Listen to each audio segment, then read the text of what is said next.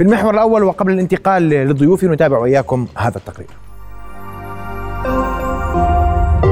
رؤيا بودكاست. الملفات داخليا والانعكاس القادم من الخارج أصل الحكاية. يمر الأردن اليوم بظروف لا يحسد عليها أحد في ظل التجاذبات العالمية والإقليمية والانعكاس القادم مع التيارات للداخل. الملف الاقتصادي في البداية. وتراجع الإنتاج ومرور الدولة بأزمة موازنة حقيقية وتردي الاقتصاد والاستثمار يشكل أساس المطلوب للإصلاح لضمان الصمود والوقوف في وجه القادم خلال العام الحالي. التصريحات بوجود تضخم عالمي قادم وركود ينذر ويهيئ لضرورة وضع خطط متناسقة يمكنها التخفيف من وطأة المرحلة. الملف السياسي أيضا والإصلاح الداخلي ضاغط. والقراءة بشكل التحالفات الإقليمية وعدم وضوح الاتجاه يؤكد أيضا أن الموقف اليوم حسب مراقبين. يجب أن يكون باتخاذ مواقف حاسمة مع ضرورة التقليل من حجم الخسارات مقابل المكاسب المتوقعة بضمان تحالف أقوى ورافد سياسي واقتصادي. فلسطين وإيران والمحور الخليجي وتطور الأوضاع في لبنان وثغرة سوريا. ملفات على الأردن التعامل معها بحرفية فالقادم اقتصادي والضرر سياسي لا يمكن إنكاره.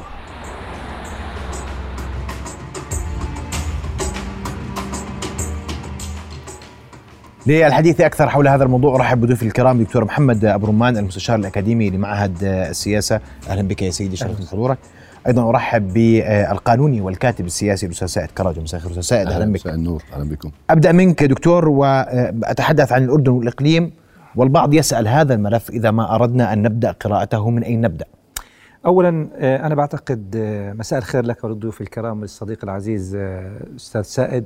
لكن أنا بتقديري قبل البدء من أي طرف بقراءة هذا الملف نبدأ بالحديث عن أهمية هذا الملف في هذا العام م. 2023 أنا برأيي إنه السياسة الخارجية اليوم ترتفع أهميتها لتوازي الشؤون الداخلية والأزمات الداخلية أمام الأردن في عام 2023 أو الدبلوماسية الأردنية تحديات كبيرة وفرص كبيرة وأنا برأيي إنه لابد أن نلتفت جميعا لما يحدث في الإقليم في المرحلة القادمة، هنالك تحولات، هنالك تفاعلات كبيرة سواء على صعيد الحكومة اليمينية الإسرائيلية المتطرفة الجديدة أو على صعيد الحراك الدبلوماسي العربي آه الذي يحاول إنه يعني آه يصعد من الخطوات في مواجهة التحديات والتعريف بالمصالح العربية ما يحدث في العراق. ما يحدث في سوريا تداعيات الحرب الأوكرانية بتقديري إحنا أمام عام 2023 هو عام أنا أستطيع أن أصفه بأنه عام حاسم بالنسبة للأردن على أكثر حاسم من على أي جانب؟ على أكثر من صعيد سواء. على صعيد آه العلاقات مع آه العراق وسوريا والجوار والمصالح الأردنية والأمن الوطني الأردني أو على صعيد القضية الفلسطينية التي تعتبر جزء من الأمن الوطني الأردني جزء لا يتجزأ من الأمن الوطني الأردني وعلى صعيد طبعا القدس تحديدا والوصاية الهاشمية في القدس. وأيضا على صعيد العلاقة مع دول الخليج العربي. جميل. طيب أنا هنا بدي أبدأ إذا عشان أخذ ملفات فرادة وسأبدأ بما هو مؤخرا وزيارة ولقاء نتنياهو بالملك والرسائل الأردنية في هذا الإطار. وعشان نتوافق ما بعد هذه الزيارة جاءت الزيارة إلى قطر قطر والزيارة أيضا لكندا والولايات المتحدة الأمريكية. شو الدلالات اليوم؟ يعني عطفا على ما قاله معالي الدكتور الأردن مؤخرا في حراك بدأ هذا الحراك الذي أشار إليه على صعيد الدبلوماسية العالمية. وجلالة الملك وزير الخارجية في كل مكان وفي لقاءات صحفية مهمة ترسل رسائل سياسية مهمة. وأنا بعتقد أنه أنا شخصيا لست لا أعول كثيرا على نتنياهو نفسه لكن زيارته تدل على أنه أخيرا جاء ليقول عكس ما كان يثار أن الأردن غير موجود والأردن. فهذه اللقاءات لها دلالات على آه، أداء معين أدى إلى مثل هذه الزيارة، لكن أنا في تصوري إنه نتنياهو نفسه مرتهن مرتهن لقضايا ال- ال- الحقوقية اللي بدافع عنها ومرتهن ليمين آه، واضح جدا توجهه من آه، كل الصراع العربي آه، الإسرائيلي ومن موقفه من القضية الفلسطينيه. آه، قد تكون هذه مؤشرات نجاح لحراك أردني على مستوى الدبلوماسية لكن آه، ليس بالضرورة أن تكون هنالك تحول في التوجه اليميني الذي لم يكن لحزب يميني بل لدولة أصبحت يمينية. وبالتالي هذا الفهم لدولة إسرائيل أعتقد إنه فهم أساسي وضروري لتأسيس ال- ال- السياسة الأردنية على هذا الفهم أن هنالك دولة يمينية وليس حزب يميني فاز بانتخابات. نعم. هذه دارت هذه الزيارة ولكن ال- الأردن ما عقب هذه الزيارة. الملك يتوجه إلى قطر ومن ثم إلى كندا ومن ثم إلى الولايات المتحدة الأمريكية. ومن ثم يعود إلى أرض الوطن. يعني أنا بشوفه ضمن التحرك اللي له فترة كما أشرت وليس جديدا. هذا التحرك يريد آه، واضح جدا أن الأردن في ثباته على قضية على على على موقفه من القضية الفلسطينية باعتبارها قضية أمن وطني لل- للأردن وعلى ثباته على دعم الموقف الفلسطيني باعتباره قضية أمن وطني أردني. أعتقد أن هذا الفهم الجديد هو الذي سيستمر في التحرك. وأيضا طبعا محاولات للمساعده في الموقف الاقتصادي وفي موقف الدول من آه، مساعده الأردن اقتصاديا فأنا أرى أن هذا التحرك ضمن هذا التحرك ضمن هذا التحرك سياسي دبلوماسي له فترة أساسه آه، ثبات الأردن على مواقف يبدو أنه تقريبا وحيدا وخصوصا فيما يتعلق بالقضية الفلسطينية. طيب دكتور أنا بدي أسمع رأيك في هذا الموضوع لأنه سبق ذلك أيضا اللقاء في أبو ظبي بقادة دول الخليج وأيضا اللقاءات المستمرة بين الأردن والعراق ومصر؟ آه، صحيح الأردن نشيط جدا في الدبلوماسية العربية وأنا أعتقد أنه نتائج ال- النشاط الأردني ظهر في ردود الفعل العربية على اقتحام بن غفير السابق للمسجد الأقصى. كان هنالك مواقف لدول عربية حتى آه، ال- الحكومة الإسرائيلية تفاجأت في هذه المواقف. أنا أعتقد هذا جزء من النشاط الدائم للدبلوماسية الأردنية في وضع دائما محاولة وضع القضية الفلسطينية والمسجد الأقصى والضفة الغربية على أولويات الدبلوماسية الأردنية. عربيا الأردن بيشتغل على أكثر من آه، مستوى مستوى الرئيس اللي بيعمل عليه. طبعا اللي كان اسمه آه، آه، مشروع الشام ال- ال- الكبير وكان هو يضم الأردن ومصر والعراق ولبنان كان هنالك أسئلة حول سوريا. الأردن جزء رئيسي من الدبلوماسية الأردنية محاولة اليوم يعني ترتيب الأمور لاستعادة الملف السوري إلى آه، النظام العربي وقدم الأردن مبادرة في هذا الجانب. تقوم هذه المبادرة على ما يسمى سياسة الخطوة خطوة بمعنى أن سوريا تقدم خطوة في الحل السياسي والدول العربية تتقدم خطوة بالتالي هناك محاولة من الأردن لتأطير موقف عربي ودولي. آه، في هذا ال- الجانب. ال- ما حدث في أبو ظبي هو جزء أيضا من ما يسمى الجلسات التشاورية العربية ما بين مجموعة من الدول العربية والحكومات العربية للنظر في أكثر من ملف سواء ما يحدث في الضفة الغربية والقضية الفلسطينية الملف السوري وأيضا على صعيد المصالح الاقتصادية المتبادلة والمشتركة. آه، يعني هنالك اليوم حراك ونشاط في هذا الجانب محمد. لكن المهم في الموضوع آه، أنه بدنا نعرف أنه البيئة الإقليمية التي نحن فيها تتغير بشكل كبير وبشكل متسارع وأي دولة بحاجة أنها تعيد تعريف مصالحها في ضمن هذه البيئة المتغيرة وكيفية تحقيق مصالحها وأهدافها ومصادر التهديد للأمن الوطني لهذه ال- الدولة. وبالتالي أنا بتقديري أنه هذا يفسر أو يميز ما بين الاستراتيجي والتكتيكي. الاستراتيجي إنه أنت عندك قضايا وأهداف استراتيجية مرتبطة بالقضية الفلسطينية، مرتبطة بالوصايه الهاشمية في القدس ومرتبطة بحل الدولتين. التكتيكي ممكن اليوم أنت أمس ما تذهبش إلى مؤتمر آه، النقب واليوم تستقبل نتنياهو وبكرة تكون تقوم بدور آخر بما يحقق الأهداف الاستراتيجية اللي أنت في آه، تسعى إلى تحقيقها. فايضا من ضمن ذلك إنه بدنا نعرف إنه الدول العربية نفسها تغيرت.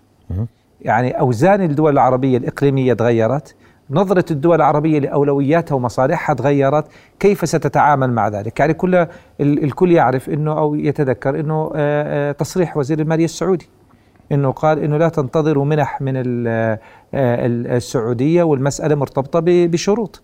بمعنى أن هذه الدول التي كانت سابقا تمثل دعما أو تمثل داعم اقتصادي مباشر للخزينة الأردنية أصبحت اليوم تتحدث عن مصالح مشتركة ومتبادلة وعلى إعادة ترسيم المصالح المشتركة. هذه قد تكون ينظر لها البعض بسلبية وقد ينظر لها البعض بإيجابية.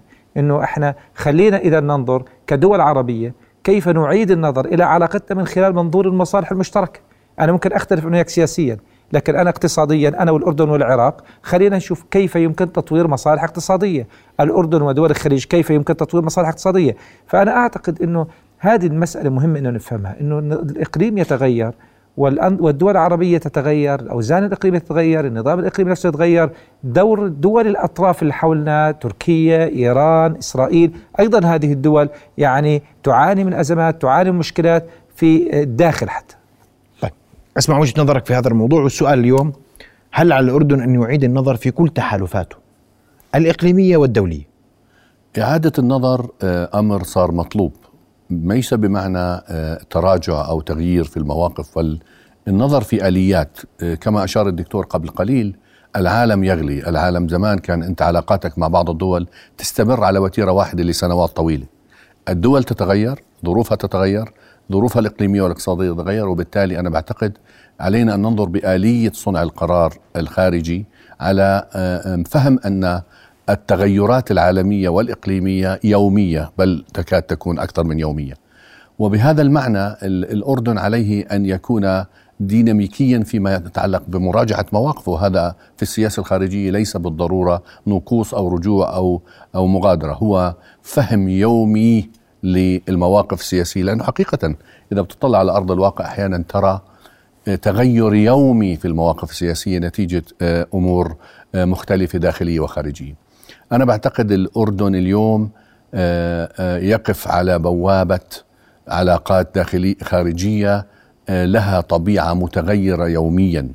وبالتالي علينا أن نكون كما يقولون إيجابيين في تشكيل سيناريوهات لمواقف قد تتغير أيضا يوميا من موقفنا. ونأخذ مصالح الأردن العليا في رسم مثل هذه التحركات وهذه المواقف. لم يعد في العالم آه، ثبات بالمعنى المطلق الدائم لأي موقف سياسي. هنالك مواقف ترسمها التغيرات على الواقع على أرض الواقع وعلى التغيرات الدوليه ولذلك أعتقد أن التحركات التي يقوم بها الأردن يعي فيها هذا هذا التغيير. يمكن سرعة الحركة محتاجين أسرع من هيك ولكن بمعنى أو بآخر نحن نرى مثل هذه التغيرات اليومية ونعي. في ثوابت دائما كانت في السياسة الخارجية الأردنية ثوابت مواقف ولكن ثوابت في العلاقات نعم الإقليمية والدولية هل هذه الثوابت اليوم لا تزال كما كانت عليه سابقا أم أنها بحاجة إلى إعادة نظر وإعادة تموضع سياسي إن صح التعبير؟ شوف يعني آه، في أمور ثابتة تبقى ثابتة وأمور متغيرة. آه، آه، عندما نتحدث عن العلاقات الأردنية ما في شيء اسمه صداقات ثابتة وعداءات ثابتة، في مصالح ثابتة. أكثر شيء يحكم تصميم السياسة الخارجية الأردنية بمعنى ترسيم المعالم الجيوبوليتيك.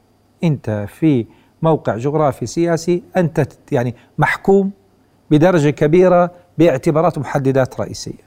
أول هذه المحددات ما يحدث في آه، فلسطين وليس شأن خارجي، بالنسبة للأردن هذا يكاد يصل إلى مسألة داخلية أردنية يرتبط بالأمن الوطني الأردني، إذا بدنا نراجع شيء هنا في هذا المجال أستاذ محمد أنا أعتقد إنه لابد إنه نتخلى في هذا العام تحديدا وفي أسرع وقت ممكن عن فكرة الخجل في التعامل مع الملف الفلسطيني وكأنه ملف يعني لا علاقة لنا به وكأنه مسألة يعني خارجية. لا هذا الملف لابد أن نعيد تعريفه بأنه جزء من الأمن الوطني الأردني.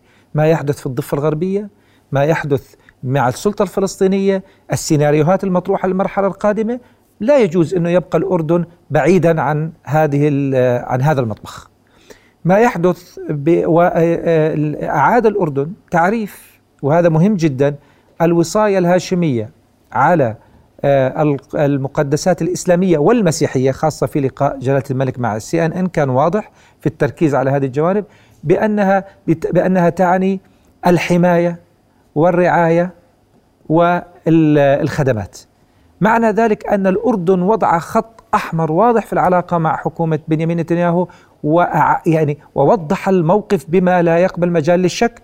ولذلك يعني عندما سئل الملك كان جوابه وكانت رسالته واضحة أنه أننا مستعدون للذهاب إلى أبعد مدى ممكن في هذه ال- الأمور. وأعتقد هذا كان مهم. ما نحتاج إلى تطويره الآن موضوع الضفة الغربية والسلطة الفلسطينية. آه، بالنسبة للأشقاء في مصر موضوع غزة جزء من الأمن القومي المصري. آه، وهذا شيء إحنا نستطيع أن نفهم.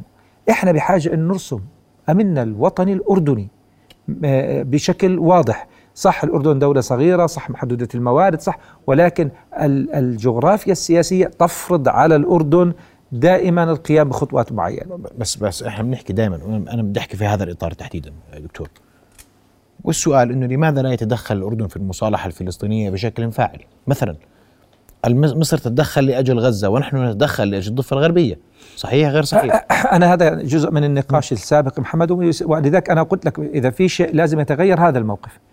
أنا آه، كل الاحترام أشقاء بمصر ملف المصالحة الفلسطينية كان موجود ضمن القرار المصري. وضمن الإدارة المصرية. يمكن أن يبقى رسميا ضمن هذا لكن ما يحدث في الضفة الغربية والفصائل الفلسطينية في الضفة الغربية وعلاقة الأردن بالقوى السياسية والشخصيات والمرحلة القادمة. وركز على المرحلة القادمة تحتها خطين.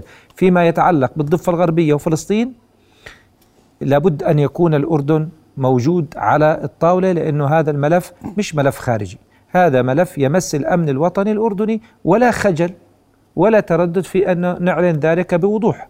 وكذلك الأمر بالمناسبة فيما يتعلق بالدبلوماسية الأردنية تجاه العراق، أعتقد إنه إحنا بحاجة إلى الإقدام أكثر في العلاقة وتطوير وتوطيد العلاقة مع العراق ومع مختلف القوى السياسية في العراق لأنه العراق اليوم عاد ليشكل فعلا عمق استراتيجي للاردن في كما كان تاريخيا وبالتالي لابد من النظر إلى هذه المسألة. فيما يتعلق بسوريا أنا بعتقد الجنوب السوري يعني من مصادر إذا ما بدنا نحكي التهديد للأمن الوطني الأردني في المرحلة الأخيرة فهو مصدر من مصادر التحدي للأمن الوطني الأردني ولا بد من الوصول إلى صيغ واضحة في هذه الأمور. بنفس الوقت اللي فيه أمور مقلقة يعني بالنسبة لحكومة نتنياهو، بالنسبة للتغيرات الإقليمية، بالنسبة ل ما هو غير معلن كالعادة يا محمد حول الخلافات العربية العربية اللي دائما هي تحت الطاولة بتكون ال- الأمور. كل هذه الأمور مقلقة لكن في نفس الوقت أنا بعتقد إنه في أمور مهمة بالنسبة للأردن وفرص كبيرة في المرحلة القادمة خاصة على الصعيد الاقتصادي. سابقا كان هناك ما يسمى بالنسبة للأردن دبلوماسية الموازنة. يعني بمعنى أو- أي أنه كل المنطقة الرمادية كنا نسميها. الدور لا الدور الإقليمي الأردني جزء رئيسي يقوم بجزء رئيسي من حل المشكلة الاقتصادية في الأردن.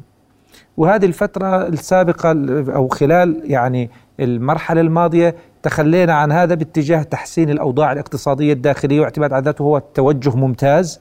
ولكن أعتقد اليوم مع الأزمات الدولية والداخلية والإقليمية والعبء على الأردن أعتقد العودة إلى فكرة الدور الإقليمي وما يمكن أنه يؤدي إليه من تحسين الاقتصاد الأردني وإن كان بصيغ أخرى صار ضرورة في عام 2023 أسمع وجهة نظرك في موضوع ال- ال- ال- الخلاف تحديدا الأردني آه، آه، آه، مع حكومة نتنياهو. هذا خلاف مهم. وهذه مساحة مهمة ومساحة حساسة جدا للأردن. والسؤال هناك من يقول أساسيات العلاقة مع الاحتلال ومع هذا الكيان وأيضا مساحة الخلاف إلى يمكن إلى أين يمكن أن تصل؟ رغم أن اللقاء الأخير قد يكون عطل كثيرا من هذا الجانب. يعني أنت بتتذكر كل توجه الدولة الأردنية مع دولة الاحتلال كان في قضية السلام وما أسميه أنا الردع بالسلام. كنا نريد أن نوقع اتفاقية لردع إسرائيل عن آه، أي اعتداء على الأردن ورسم سياسة متوازنة مع النظام. لكن ثبت على أرض الواقع أن هذه الاتفاقيات لم تعطي شأنا كبيرا في التعدي على الأردن وكل شفنا هذا في صفقة القرن وصفقة القرن على كانت يعني قريبة جدا. أنا تصوري أن ليست عودة نتنياهو هي عودة دولة جديدة هي دولة يمين وليس حزب يميني. هنالك حتى يعني أنا بسألك هون سؤال سريع اسمح لي. وادي عربة قيد النقاش اليوم؟ هل يمكن طرح وادي عربة على الطاولة للنقاش اليوم؟ اليوم جلالة الملك في مقابلته مع دير شبيغل آه، مجلة دير شبيغل 2020 أشار إلى أنه إذا صار في ضم للأراضي وللأراضي الغور قد تصبح هناك مواجهة واسعة. هذا الكلام ال ال ال يؤدي إنه كل شيء ممكن يكون آه، قيد النقاش، لكن طبعا آه، في الدبلوماسية أنت ما بتحرق أوراقك في أول آه، منازلة لك في هذا المجال، لكن النقطه الأساسية إنه اليوم نحن نتكلم عن دولة واضحة واضحة آه، التوجه نحو عدم أخذ الأردن مصالح الأردن بعين الاعتبار اليوم نتنياهو كان موجود عندنا بن غفير قبل ما يصل نتنياهو أو بعد ما وصل بقليل قال أنا سأستمر آه، فيما أفعله في قض... في اقتحام الأقصى. لذلك أنا بعتقد إحنا مش ما بنتعامل مع رئيس وزراء، إحنا بنتعامل مع حكومة يمينية لأول مرة، نتنياهو اليوم ليس نتنياهو قبل عشر سنوات. هو مرتهن لليمين، مرتهن لقضاياه، مرتهن لتوجهه السياسي وبالتالي لا أعتقد أن له الكلمة الفصل حتى أنه يمكن يستعين بالأمريكان مشان يحاول يعالج الوزراء اللي عنده ويحاول يوقف أو يوقف من خطرهم أو من تطرفهم. نعم. لذلك علاقتنا آه، يجب أن تبنى على تغيرات جوهرية وليست سياسية، يعني ليست تغير حكومي، أنا بعتقد على مستوى العقل السياسي الإسرائيلي هنالك تغير في فهمه لعلاقته مع الأردن، وأنا على الأقل أعتقد أننا كبلد وكشعب وكقياده آه، أعتقد أننا أصبحنا نؤمن ونرى هذا الأمر وسنقوم ويجب أن نقوم بما واضح جدا. نعم. س- سأعود لكما بعد فاصل قصير ضيوف الكرام للحديث أكثر حول تفاصيل ما نناقشه اليوم بمعنى الدولة الأمريكي أين العلاقة مع الولايات المتحدة الأمريكية إلى أين العلاقة مع العالم بمجمله إلى أين في السياسة الأردنية خلال الفترة المقبلة. بعد فاصل قصير مشاهدينا نواصل. ابقوا معنا.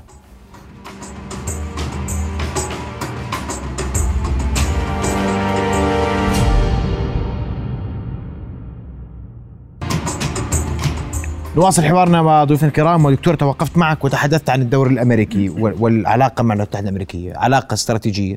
هكذا تصفها السياسة الخارجية الاردنيه، هذه حقيقة اليوم. هل ستستمر هذه العلاقة كما هي؟ خصوصا هذا العام أيضا قد نشهد انتخابات أمريكية، العام القادم. العام القادم عفوا. آه، أنا بتقديري ال- العلاقة مع ال- الإدارة الأمريكية حتى آه، في مرحلة آه، ترامب. اللي كانت العلاقة يعني جلالة الملك لم يرى ترامب فترة طويلة كثير وكانت العلاقة على الصعيد الشخصي آه، في أمور سيئة والأردن وإن كان لم يعلن رسميا رفض صفقة القرن فكان واضح من موقف الأردني ضد صفقة القرن والدبلوماسية الأردنية كانت نشطة جدا ضد نقل السفارة الأمريكية إلى ال- القدس. وكان هنالك شبه مواجهة دبلوماسية بين الأردن وإدارة ترامب بالرغم من ذلك وخاصة آه، كوشنر الذي كان يمسك بالملف. بالرغم من ذلك كانت المساعدات الأمريكية في أفضل ما يكون إلى الأردن في تلك المرحلة لأن هنالك علاقات مؤسسية استراتيجية تتجاوز مسألة يعني بعض الأمور. ونذكر كلنا عندما جاء نائب الرئيس الأمريكي إلى الأردن وقال يعني انه اتفقنا أننا اختلفنا فيما يتعلق بنقل السفارة الأمريكية إلى القدس. فالإدارة الأمريكية ترى الأردن من منظور استراتيجي وتزداد قيمة الأردن استراتيجيا بسبب سياساته بسبب موقعه الجغرافي السياسي بسبب القيادة الأردنية بسبب العديد من ال- العوامل. تزداد قيمة الأردن الاستراتيجية في السياسة الخارجية الأمريكية. وأعتقد أنه الجديد هو تطور هائل وكبير وقفزة كبيرة في العلاقات الأردنية الأوروبية خلال السنوات الماضية. علاقة الأردن بالعالم جيدة جدا. مع اليابان ممتازة مع الأوروبيين هنالك تفاهم يستمعون جيدا إلى الدبلوماسية الأردنية وهنالك يعني دور مؤثر للدبلوماسية الأردنية في السياسات الأوروبية تحديدا. العلاقة مع الولايات المتحدة الأمريكية على الصعيد المؤسسي ممتازة على الصعيد الاستراتيجي ممتازة. حتى خلال مرحلة ترامب مع بايدن الرئيس بايدن صارت الأمور أفضل بكثير. وأعتقد حتى لو عاد ال- الرئي يعني عاد الجمهوريين بشكل رئيسي في السنة القادمة لن تتأثر العلاقات الاستراتيجية الأردنية ال- الأمريكية. لكن يبقى السؤال المفتوح والمهم والخطير آه، متعلق بالقضية الفلسطينية. ال- آه، بالنسبة للأردن القضية الفلسطينية قضية كبرى. اليوم يتبخر حل الدولتين. واضح تماما أنه لا سواء مثل ما حكى آه، أستاذ سائد أنه لو كان بنيامين نتنياهو ولا كان آه، حتى استدعينا ال- زعماء اليسار الإسرائيلي سابقا واضح تماما أنه حل الدولتين لم يعد مطروحا في السياسات الإسرائيلية. وبالتالي آه، ما هي خيارات الأردن في التعامل مع المرحلة القادمة؟ ومن الواضح تماما أن الأمريكان ليست لديهم خطة في التسوية السلمية مطروحة على الطاولة في المرحلة الحالية ولا أعتقد سيكون في المرحلة القادمة وبدأوا يتحولوا من القضايا الكلية الكبرى إلى القضايا الجزئية. للأسف محمد وهذا الذي ينبغي أن ننتبه له ما بعرف إذا سائد بيوافقني أنه بالرغم من رفض صفقة القرن إلا أنه الخطة الوحيدة الموجودة اليوم على ال- الطاولة هي خطة صفقة القرن وهي التي يعني يجري العمل على تنفيذها حتى لو لم تتبناها ال- الإدارة الديمقراطية الآن في البيت الأبيض. وبالتالي علينا بالفعل أردنيا أنه نفكر صح أنا ما عندي غير خيار حل الدولتين أو حل الدولة مثل ما يقال مقاربة الحقوق التي بدأت يعني تتصاعد في أوساط فلسطينية وعربية بشكل أخير. لكن برضو هاي الأمور السيناريوهات لازم تدرس وما تضل عندنا خطة باء مش مفكر فيها يعني أردنيا. أنا اليوم ما في حل دولتين. كيف بدي أتعامل مع المرحلة القادمة؟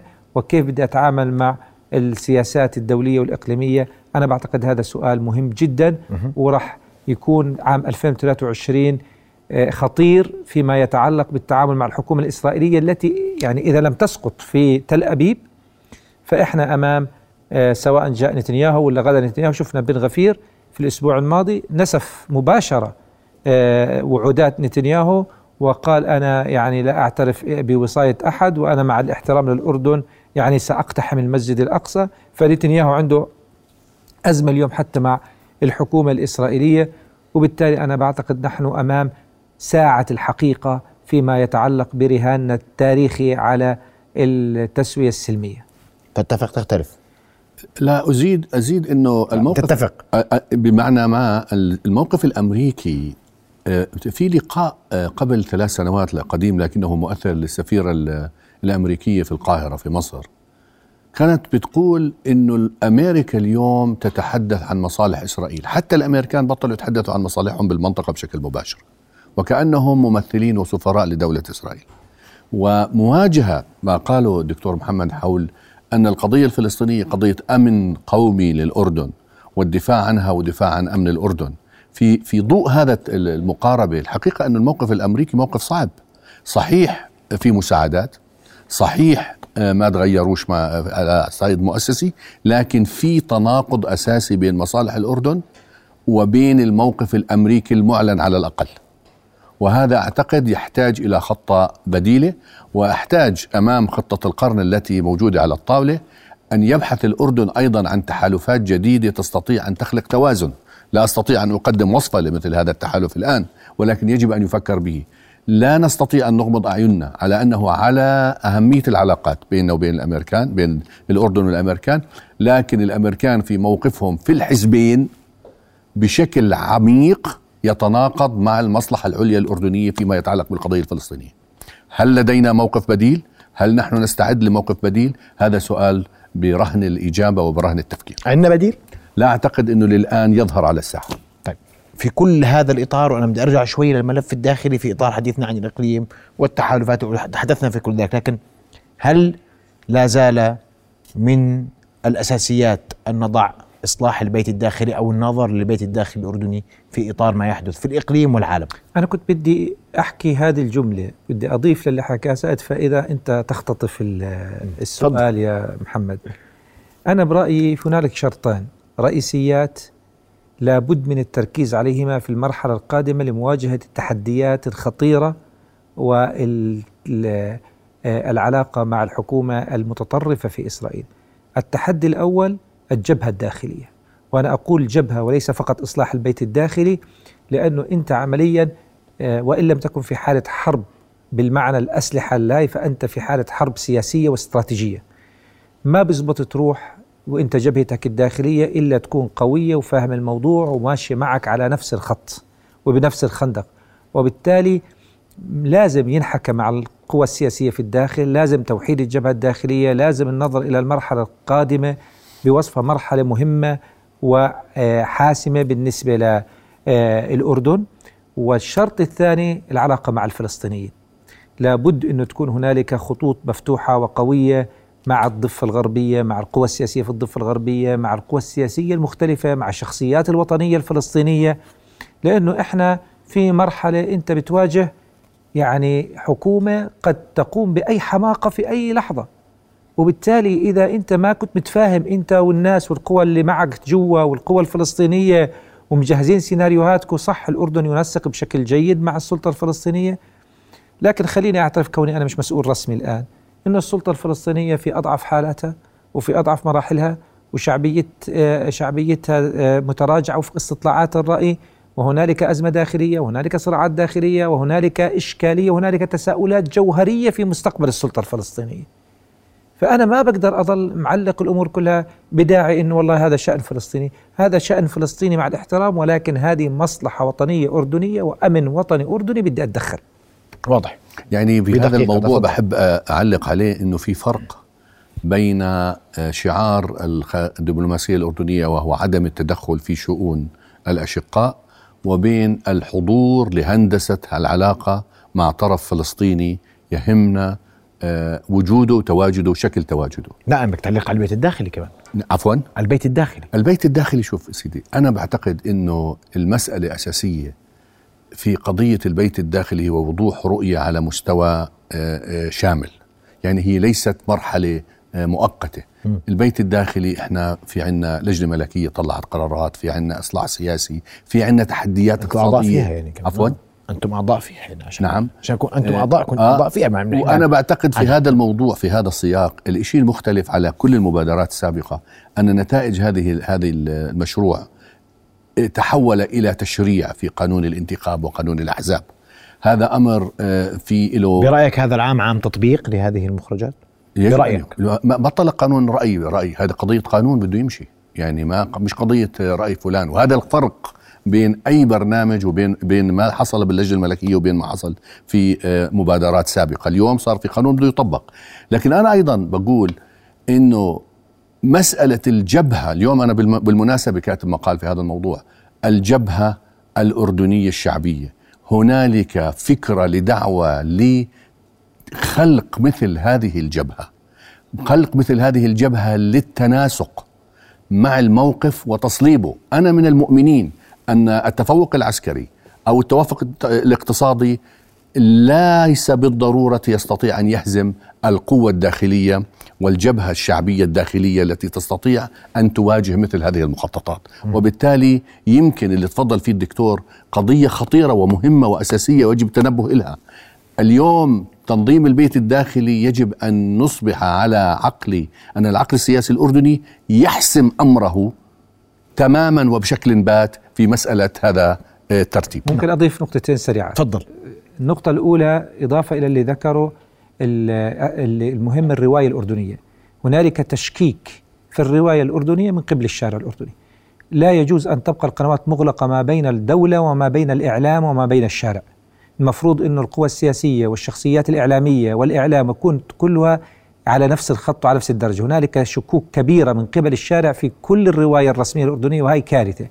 الأمر الثاني أنا معه إحنا آه، بالإصلاح إلى آخره لكن نق- نقطة مهمة ذلك مشروط أيضا بانفتاح سياسي.